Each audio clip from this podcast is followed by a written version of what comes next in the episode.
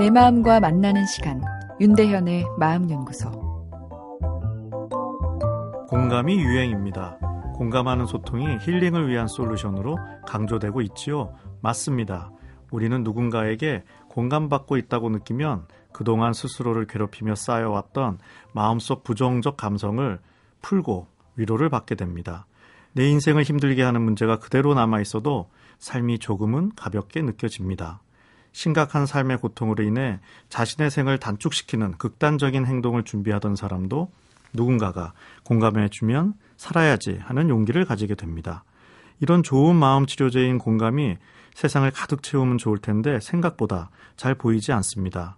공감이란 단어는 흔하게 주변에 넘쳐나는데 내가 공감받고 있다는 포근함의 밀도는 희박하게만 느껴집니다. 공감은 심리적 기술로 억지로 만들어낼 수 없는 마음의 에너지입니다. 따뜻한 감성 에너지가 가득 차면 공감에 관한 심리적 기술을 연마하지 않아도 우리는 주변을 공감할 수 있습니다. 그러나 에너지가 소진되어 버리면 공감을 하고 싶어도 할 수 없습니다. 상대방에게 줄 에너지가 없기 때문입니다. 그리고 너무 지쳐버리면 다른 사람의 공감 에너지를 수용하는 것조차 힘들어집니다. 감성 배터리는 계속 소진되어만 가는 거지요. 이 공감 능력은 사람마다 매우 차이가 납니다. 수학 문제 푸는 실력이나 100m 달리기 실력이 차이 나는 것 이상으로 사람마다 차이가 나는데요. 공감 능력이 좋은 사람은 인기가 많고 공감 능력이 타고난 사람은 사회적으로 성공할 것으로 생각됩니다. 그런데 꼭 그렇지만은 않습니다.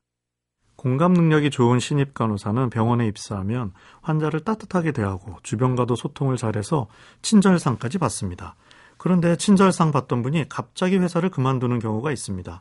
공감 능력이 좋다는 것은 그만큼 많은 에너지를 소모하는 것이라서 마음이 지쳐버리는 소진 증후군도 더 빨리 오게 됩니다.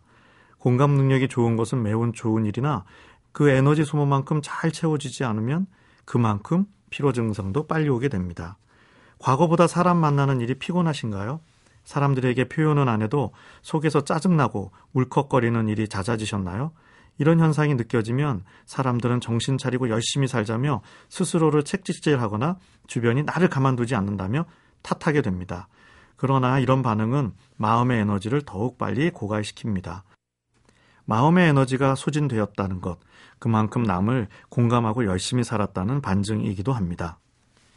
월요일입니다. 마음아 고생했다. 내가 이제 잘해줄게라며 내가 먼저 나를 공감하고 위로하는 것으로 한 주를 시작해 볼까요?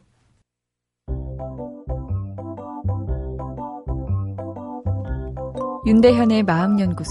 지금까지 정신건강의학과 전문의 윤대현이었습니다.